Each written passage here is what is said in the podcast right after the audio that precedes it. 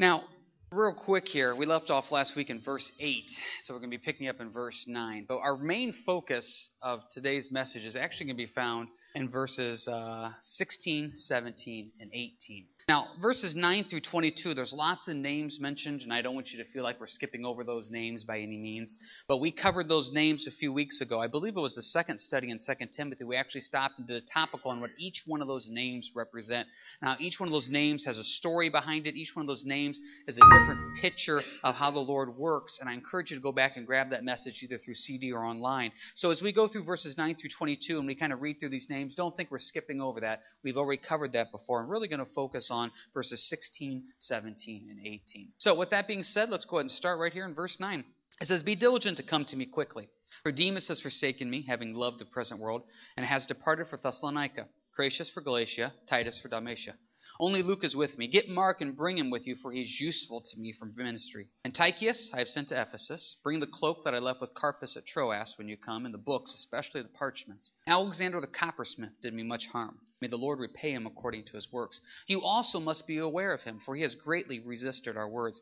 At my first offense, no one stood with me, but all forsook me. May it not be charged against them. But the Lord stood with me and strengthened me, so that the message might be preached fully through me, and that all the Gentiles might hear. And I was delivered out of the mouth of the lion.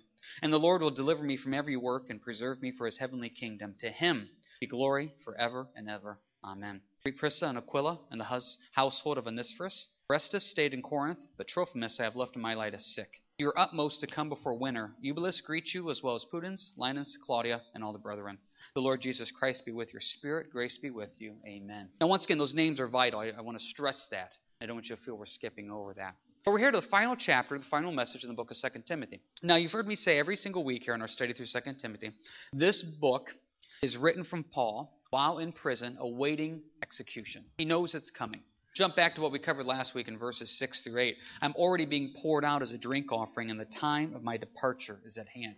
He knows his execution is imminent. He's sitting here in the Roman prison awaiting for his death to come. This is his swan song, the final words through the Spirit that the Lord wrote to him. Now, every time we've gone through 2 Timothy here, we've talked about ministry from that dark time of life. That here's Paul in his final moments in this darkness of life, still ministering to the body, still going out there and trying to spread the gospel of Christ, to encourage and to uplift. And we talked about what a neat testimony that is. But no matter what you're facing or what I'm facing, we can still give glory to the Lord, and He still gets us through it. There's some interesting passages in here that I want to focus on. Look at verse 16. At my first defense, no one stood with me, but all forsook me. May not be charged against them, but the Lord stood with me and strengthened me. Turn, if you will, to Galatians 6. This is going to be our uh, stepping stone here for the rest of the message. Galatians chapter 6, please. I'm going to talk about that idea. All forsook me. Have you ever had a time in life where you were left alone? It was just you. And, you know, there was no one else there and you needed people, you wanted people, you needed that help, you needed that encouragement, that support, and it wasn't there. All forsook. Galatians chapter 6. Let's go and start here in verse 2. Galatians 6, verse 2. It says, Bear one another's burdens, and so fulfill the law of Christ. For if anyone thinks himself to be something when he is nothing, he deceives himself. But let each one examine his own work, and then he will have rejoicing in himself alone and not in another, for each one shall bear his own load. Now, verse 2 is Christianity. This is what we're supposed to be doing. Bear one another's burdens, and so fulfill the law of Christ. We're, we're supposed to be here to help each other out, to encourage each other, to support each other.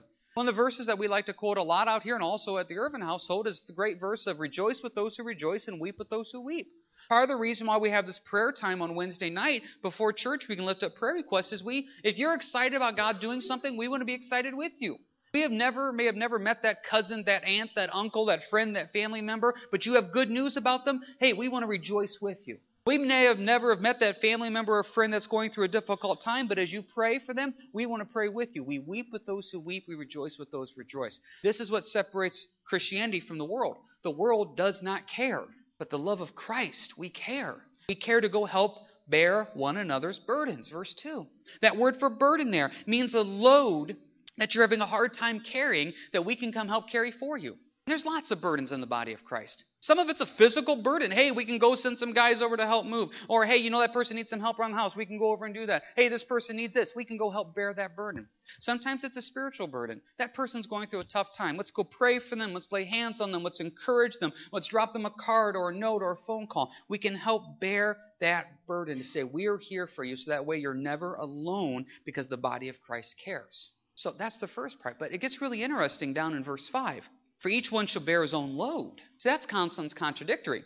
Verse 2, let's bear one another's burdens. burdens. Verse 5, oh, but you got to bear your own load. Those are two different words. See, when you have to bear your own load in verse 5, that's something that no one else can help you with. That's something that you're going through that's such a difficult time, such a tough time. We can come there and try to help. We can try to come encourage, but the truth of the matter is, this is something between you and the Lord. The example I always use all the time for verse 5 is maybe the death of a spouse. We can come, we can pray with you, we can encourage you, we can put our arm around you. But the truth of the matter is, that's a load that you have to bear on your own between you and God.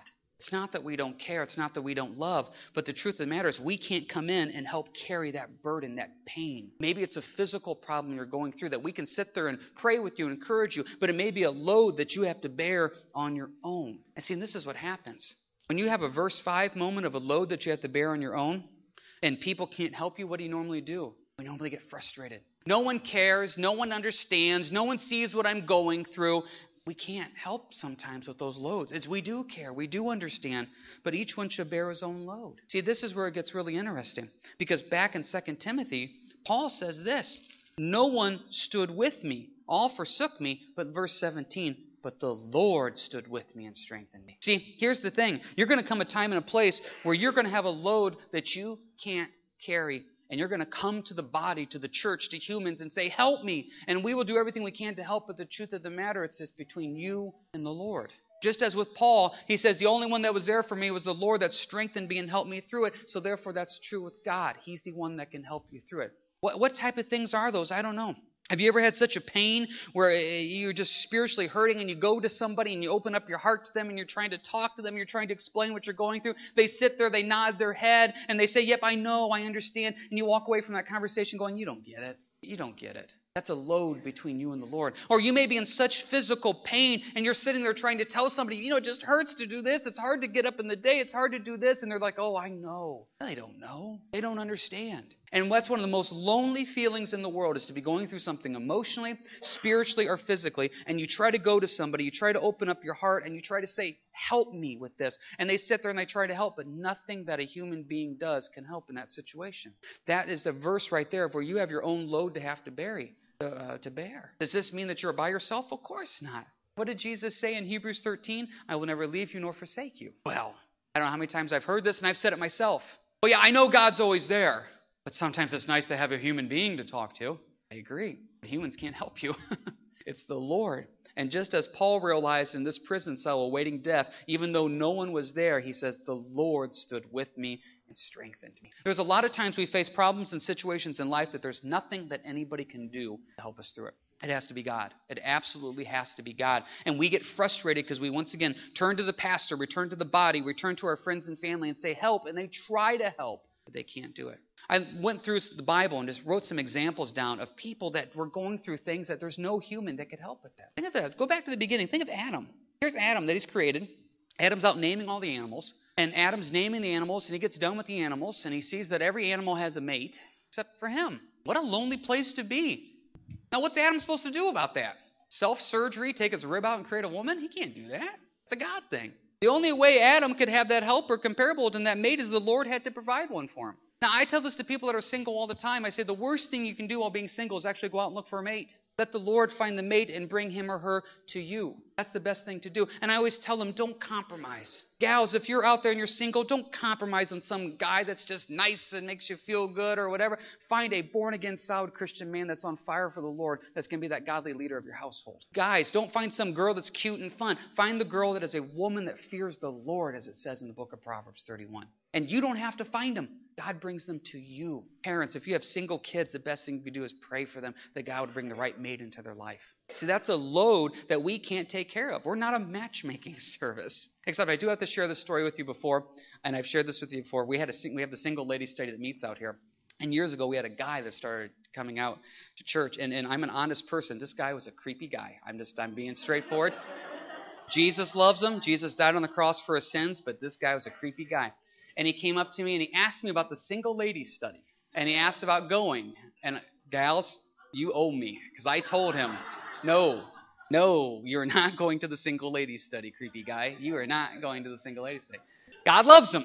God loves him, but he's just creepy. So, anyway, point is, that's something where the Lord has to bring man and woman together. That's a load we can't carry. Look at the next one I thought of the Bible Joseph.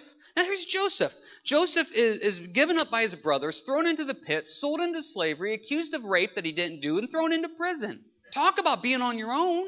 Maybe some of you here today, you've just been abandoned by your family. I mean, this whole family thing, blood's thicker than water, and all that other type of stuff, and you have nothing. Your family is just not there for you. And so you're sitting here hurting, going through that pain of not having that family. You know what? Joseph was there too. We see that in the Bible. And how did that end? Well, it ended wonderfully, where God still used Joseph, and we'll talk about that in a little bit. But there was somebody that was abandoned by everybody. Well, turn if you will to Matthew 26. Here's one that we can probably relate to a lot. Turn to Matthew 26. Let's talk about what Christ went through. We had Adam being single, waiting for the right person. You had Joseph abandoned by his family. Look here at Matthew chapter 26. Jesus, in his final moments before his death on the cross, in the garden, getting ready to pray. Matthew 26. Verse 36 of Matthew 26. Says, Then Jesus came with them to the place called Gethsemane and said to the disciples, Sit here why go and pray over there? Verse 37 of Matthew 26. And he took with him Peter and the two sons of Zebedee, and he began to be sorrowful and deeply distressed. And he said to them, My soul is exceedingly sorrowful, even to death. Stay here and watch with me. So he went a little further, fell on his face, and prayed, saying, Oh, my Father, if it's possible, let this cup pass from me. Nevertheless, not as I will, but as you will. Then he came to the disciples and found them sleeping, and said to Peter, What? Did you not watch with me one hour? Watch and pray lest you enter into temptation. The spirit indeed is willing, but the flesh is weak. Again, a second time he went away and prayed, saying, Oh, my Father, if this cup cannot pass away from me unless I drink it, your will be done. And he came and found them asleep again, for their eyes were heavy. So he left them, went away again, and prayed the third time, saying some same words. Then he came to his disciples and said to him, Are you still sleeping and resting? Now, have you ever had a situation like that? You get your friends together. You're going through a difficult time. You open up your heart to them. Your heart is sorrowful. You're in anguish. You're having a horrible day at work, a horrible time in life, a horrible time, just whatever. So you go to your friends, you open up your heart, and you find them what? Sleeping on the job. Maybe not literally, but they're just not there. That friend that said, You call me at any time. Anytime you need somebody, I'm always here for you. So you need them, you call them, and guess what? They're not there for you. Your friends have left. Or they sit there and they just do the, the casual nod of, uh huh, yeah, oh yeah, that sounds tough. You're like, you don't get it. Jesus went through that. Look at that. He's verse 38. God in human form is opening up to them, saying, My soul is exceedingly sorrowful. Comes back verse 40. Sleeping? Sleeping? Comes back verse 42. Sleeping? Comes back again. Sleeping? Boy, We've been in those positions. I've been in those positions. You've been in those positions. I've been in that position where I try to contact somebody because I'm just hurting. And I just really want a listening ear. I just want someone to open up to. Can't get a hold of anybody. Nobody, right? Isn't that where God taps you on the shoulder and says, Nobody? What about me? Remember, Paul said, They all forsook me.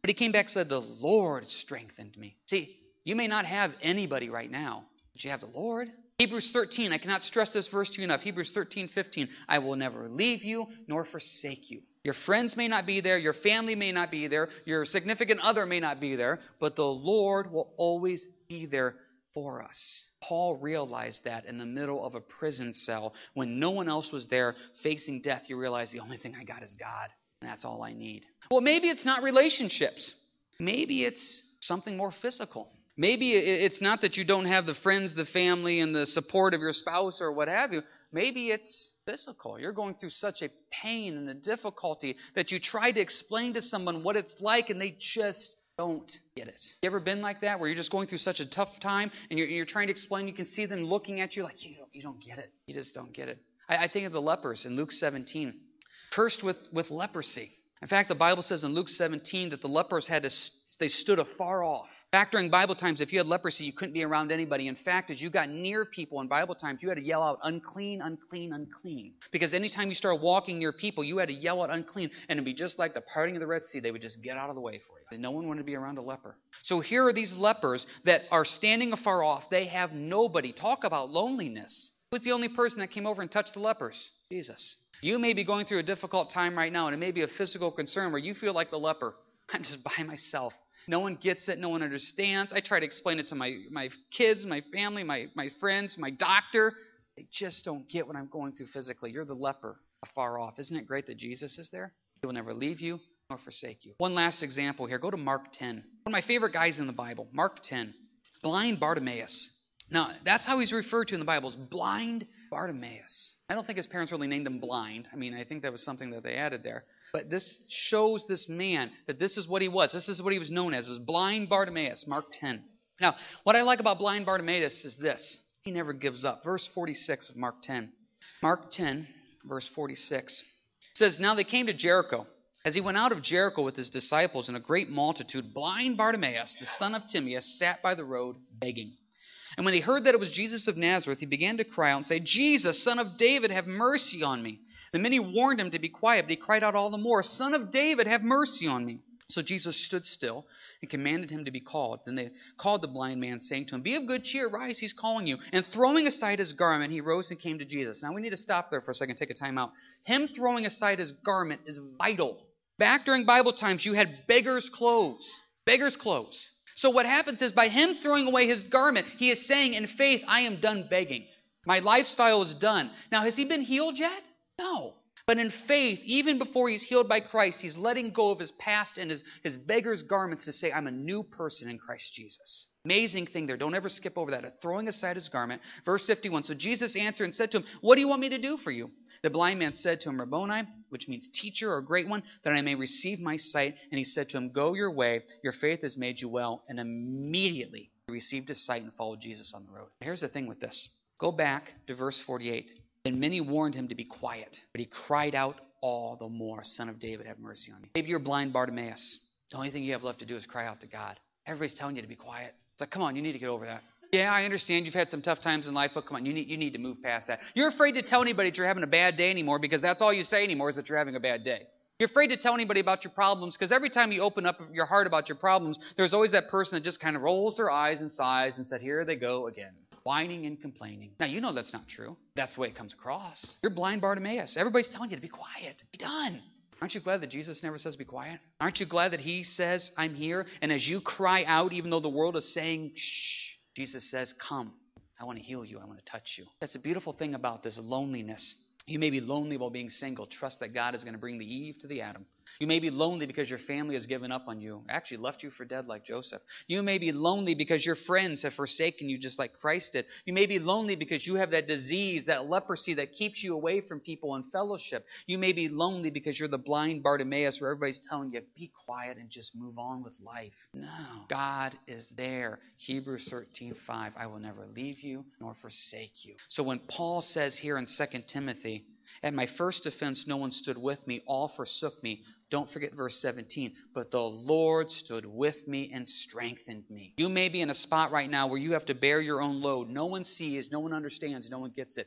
God does. God does. Don't allow that frustration to get into your heart then and to start planting seeds of bitterness and anger. Because this is what happens. You, you, try to talk to somebody and they don't want to listen. You get frustrated. See, this is why I don't talk. This is why I don't go to church. This is why I don't do it. No one sees. No one understands. No one cares. The Lord does. The Lord does. We'll do the best we can, but the truth of the matter is we're humans. Now, don't take this message the wrong way. This is not a message of don't call people when you're going through difficult times. That's not what we're saying. We're here to support, we're here to encourage, we're here to help you bear those burdens. But the truth of the matter is, there are certain things in life that we can't fix. Only the Lord can carry that load for you. He's the only one that can help you through that. And that's what Paul realized in the prison cell that it had to be God and God alone. See, when you go through those wilderness times, they get tough, don't they? Those wilderness times are difficult. And when you're in the middle of a wilderness time where it's just you, what is the first thing we always do in the middle of the wilderness? Let's find the quickest way out of this place. God sometimes says, No, no, no, wait a second. I'm using this wilderness time to build you up. Think of all the people in the Bible that have gone through the wilderness time. Jacob did, Moses did, David did, Paul did, Daniel did. These guys were all stripped of everything but God. And when they were stripped of everything but God, they realized the only thing they need was God. See, that's the purpose of the wilderness, is when you feel that loneliness and you feel like no one else is there, once again, that's where God taps you on the shoulder and says, I'm there. And sometimes we have to go to the wilderness to realize the only thing we need is the Lord. Because when everything else is taken away from you, you realize, God, you're all I need. And that's what Paul realized in that prison cell. When everybody else forsook him, he realized the only thing I need is the Lord. Now, this is one of my favorite points about the wilderness. Is when you're in the middle of a wilderness, what's the two things you need? You need food and water. What did Jesus say? I'm the water of life. I'm the bread of life. Isn't that a neat picture? When you're in the middle of the wilderness, the only thing you need is Christ. He's your bread, He's your water, He gets you through. So remember that in that time of loneliness, that the Lord says, I am there. Never leave you nor forsake you. Now, the next thing that we see here with Paul when he's going through this time of loneliness, though, is look at verse 17. The Lord stood with me and strengthened me so that the message might be preached fully through me and all the Gentiles might hear. Paul says, The reason God has strengthened me is so therefore I can still be a light and a witness. Because in trials and in sickness and in tribulation, don't forget your testimony. Too many times as Christians, we clock out when the going gets tough. I'm going through a tough time right now, so I'm done. I'll, come back serving the Lord here when everything's better. But right now, oh, you don't you don't want me back there teaching now. I'm going through such a tough time. I don't know what I would say. I may tell those kids just to give up. Oh, you know, you don't, you don't know. I probably, I shouldn't come to church right now because right now I'm going through a tough time, and I may say something I'm going to regret, or you know what, it'd be best for me just to stay away. No, See, this is what happens when we go through trials, sickness, and tribulation. We almost feel like we can take our little Christian hat off. Because my life is so tough right now, it's okay for me to lose faith. No, God says, I'm strengthening you, Paul, so that even while you're facing death in the middle of your prison, the message might be preached fully. Wow. You never take time off from your testimony. You never do that. Your witness is so precious. And even while you're in prison, your witness is so strong. It is so strong. And Paul, writing this book from prison, we're sitting here now 2,000 years later, blessed by it. Can you imagine if the Lord came through the Spirit and said, Paul, I know you're in prison right now. I know it's tough. I know your death is imminent. I got something I want you to write.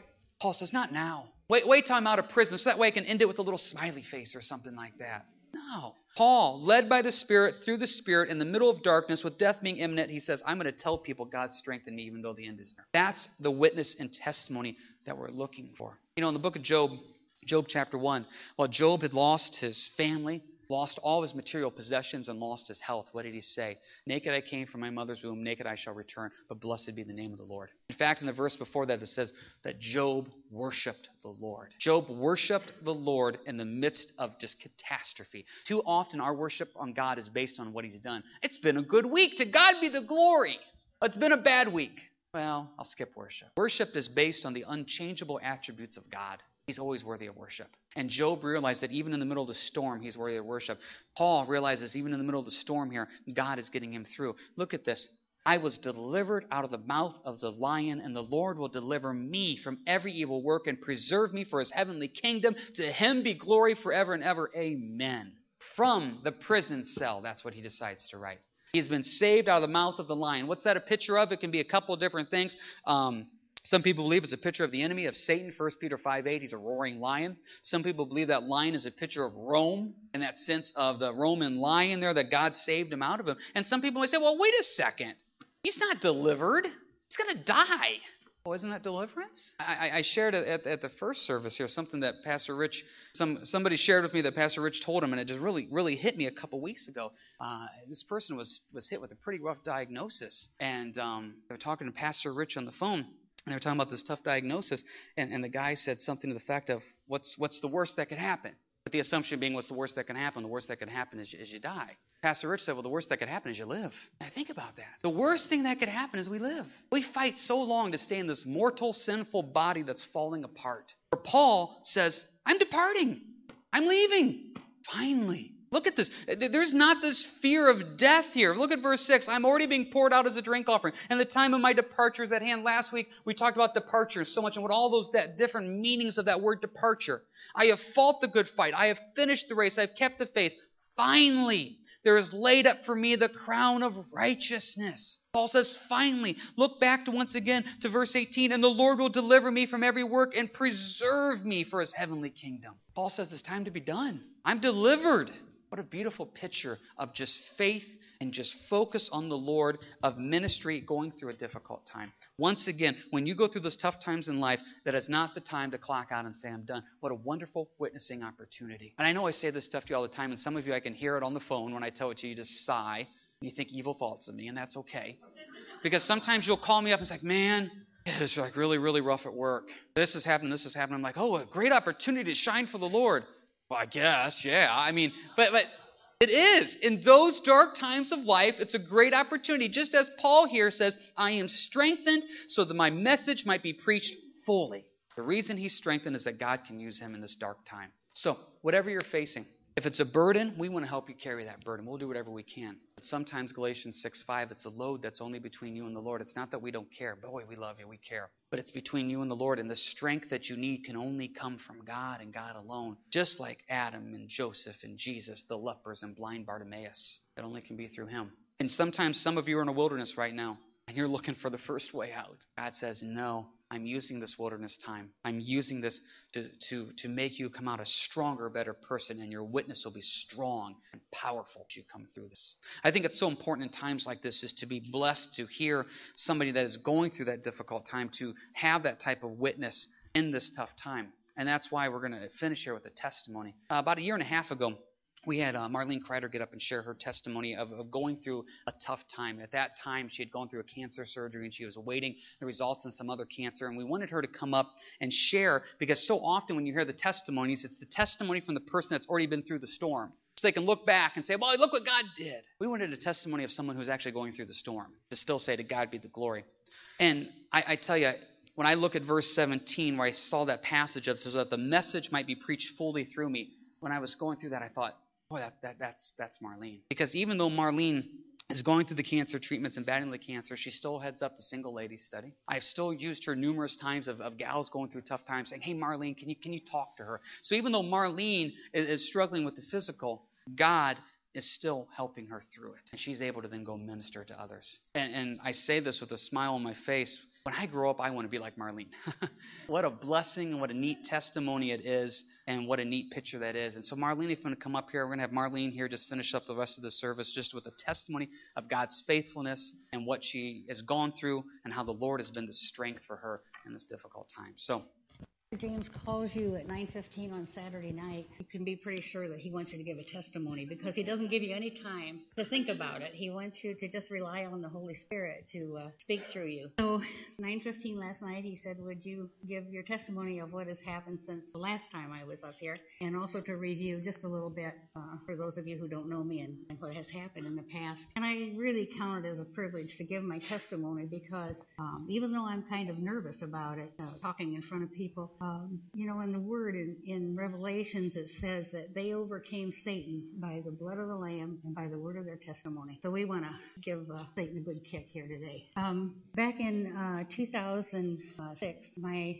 husband, Dan Kryder, um, died of pancreatic cancer. Um, that was a really rough time for me. The really, what do you talk about, losing a, mate and uh, the loneliness. Um, it was was really rough, and I had a hard time. But this church just gathered gathered around me. The ladies in the Bible study gathered around me. Many of them are widows, and uh, I just appreciated so much the prayers of the people and the encouragement that they gave me. But Pastor's right. When you're alone at night and you go to bed and um, you only have Jesus there with you, and so I would say, "Come, Lord Jesus, come, Lord Jesus," and He would come and just soothe and uh, give me His peace, and uh, and it was uh, an amazing time. It, w- it was hard, but uh, God got me through it. I have a wonderful family that supports me. Uh, Michael and his family live half a mile down the road, so we're back and forth all the time. That's such a blessing. And uh, I have another son and just a Napoleon grandson that lives with me. So I do have a wonderful support system, but boy, there are times when only God can meet your needs. Um, so I began to recover from that grief, and then in July of 2009, um, I had a backache, and uh, I got up one morning and I had blood in my urine. So I called Michael and told him, and he said, "Okay, you're going to the hospital to check it out." And I said, "No, I don't want to." And he said, Well, what if it was me? And I said, I'd make you go to the hospital. He said, All right, you're going to the hospital. so we went up and uh, they scanned me and they found a huge um, tumor in my kidney. And the doctor said it's it most certainly is cancer and it's very very large. And so they sent me to a specialist in Toledo that was just a wonderful doctor. And uh, he scanned me some more. I had to have all kinds of things done before I could have surgery. And he said it's going to be a very severe surgery. A lot of people don't survive this because it's so big. And uh, the last time I gave this testimony, Michael said I almost shouted out, "Mom, show them your scar." Well, I'm not going to do that. but it's a big one.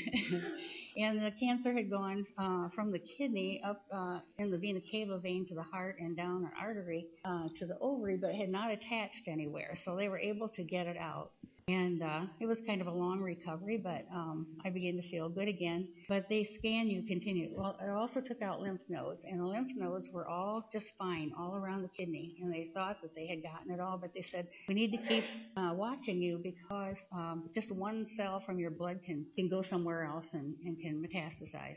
So um, I have been scanned so much in two years. It's a wonder I don't glow in the dark at night. so I had scans done, and um, it came back in December. I did the surgery July 31st. In December, when it came back, I had cancer in the spine, five vertebrae. And um, they said they would do radiation treatment. Sometimes it works, sometimes it doesn't. So I went through the radiation treatment, and then I was sent to an oncologist, and he got the reports, and he said, uh, This is amazing. He said, Sometimes this doesn't work very well, but it certainly has worked for you. There's only one tiny spot left. Uh, in your spine that has cancer, and that will likely be taken care of because the radiation continues to work. Next scan I had, it was all gone. So I was really praising the Lord for that. But they, amen. So then they continued to scan me every three months, and the oncologist said, Now you have spots in your liver. So he said, We're going to do a needle biopsy of that. So they did a needle biopsy. Michael and I went in to find out the results, and they said, We don't have the results. And they said, Well, they called me and said they had the results. Well, we have a results, but it shows no cancer, so we think it's wrong.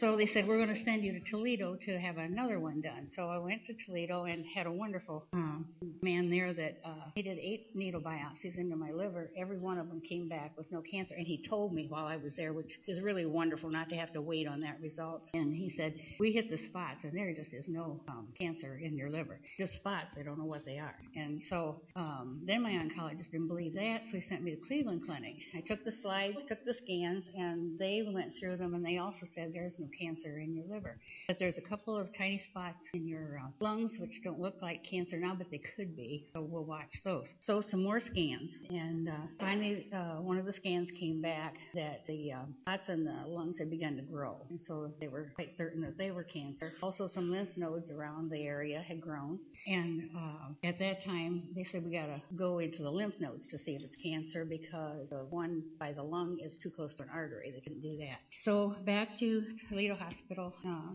and then Michael went with me for the results. I keep a diary. Every night I write in my diary. And uh, this was February 18th.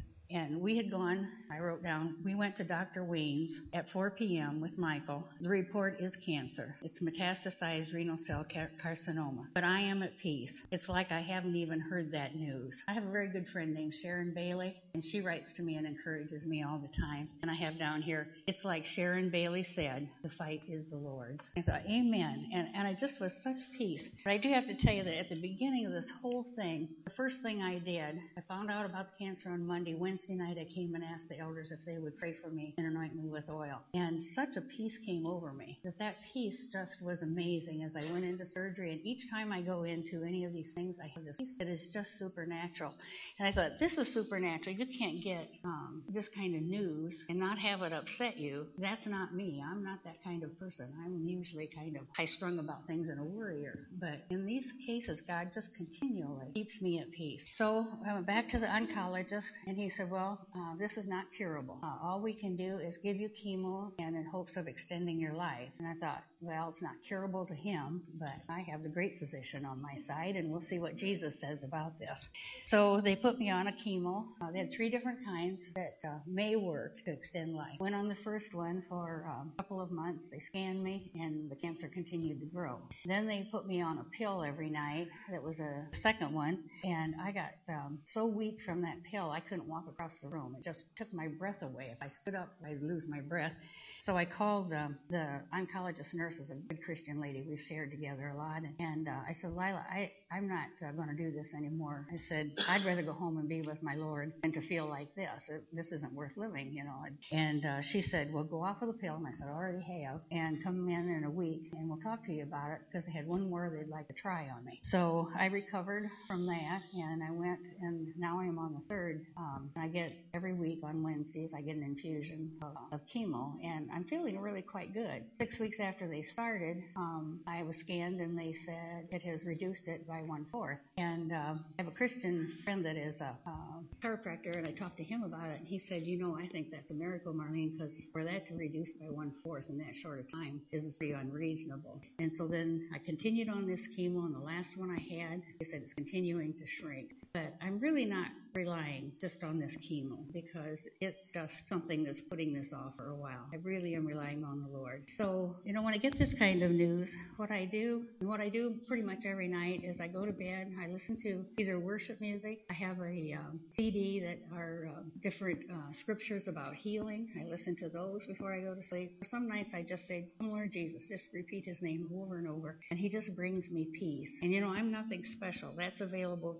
to you as much as it is to me. And so I just want to encourage all of you uh, that you just ask God to be with you in whatever you're going through. And uh, I guess my first request when this happened, when uh, you anointed me with oil that first night, was I said, God be glorified in this. So that's still my wish that God be glorified in this. And um, on that cross, I really believe that Jesus didn't die just for our sins, but it says, by his stripes we are healed. And if you would read through my diary, you would see that almost every night I have that at the end of my of what I write as by his stripes and healed, hanging on to that truth. But if he takes me home, then I'm free of this, as you said. Uh, so we'll see what God is doing, but I just pray he be glorified through me. I want to go ahead and pray for uh, Marlene again here, real quick. Uh, Lord, we just come to you now in the name of Jesus. Thank you for just the powerful testimony, Lord, and just thank you for the ministry that you've just blessed her with as she just goes out and just uh, touches so many people. I think of that passage where Paul said, "Imitate me as I imitate Christ." Uh, Marlene is just such a living example for you, and obviously we do pray, Lord, in the name of Jesus, from head to toe. We pray for health and healing. We pray that you'd bind the enemy in all ways, and Lord, just go before this, and we just say thank you for what you've done in your name. Amen. Amen. Thank you so Thank much. you. Um, going to come forward here for the final song. We'll go ahead and uh, close with a word of prayer then, and uh, we'll let you guys go after that. Just a quick reminder don't forget uh, this coming Saturday fellowship opportunity over there at the Wenzingers, and hope you can come and be blessed by that. So we'll get over to uh, the praise team here for the final song. We'll close with a word of prayer, and we'll let you guys go.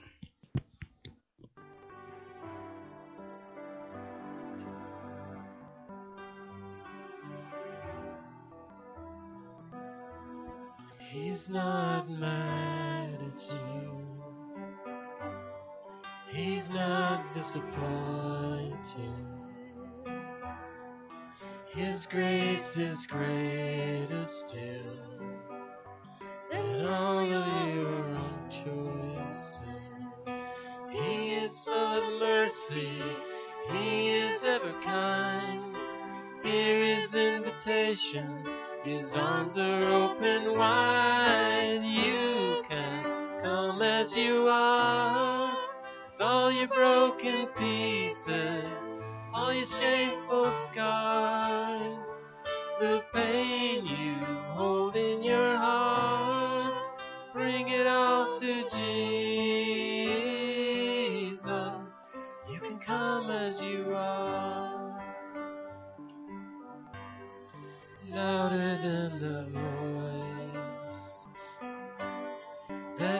whispers you're unworthy.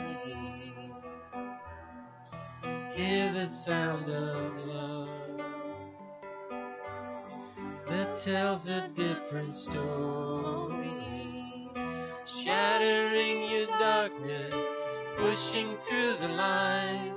How tenderly he calls you, his arms are open wide. You can come as you are, broken pieces, all your shameful scars, the pain you hold in your heart. Bring it all to Jesus. You can come as you are. You can come as you are.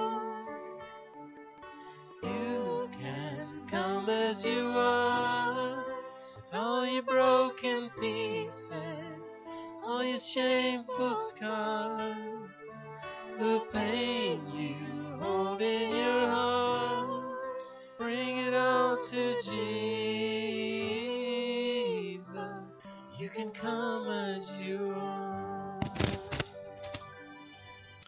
Heavenly Father, once again, thank you for just what you've done and what you're doing. And pray we could be lights and witnesses for you in all that we do and all that we say, no matter what we're going through. To you be the glory. We lift this up in your name. Amen. You guys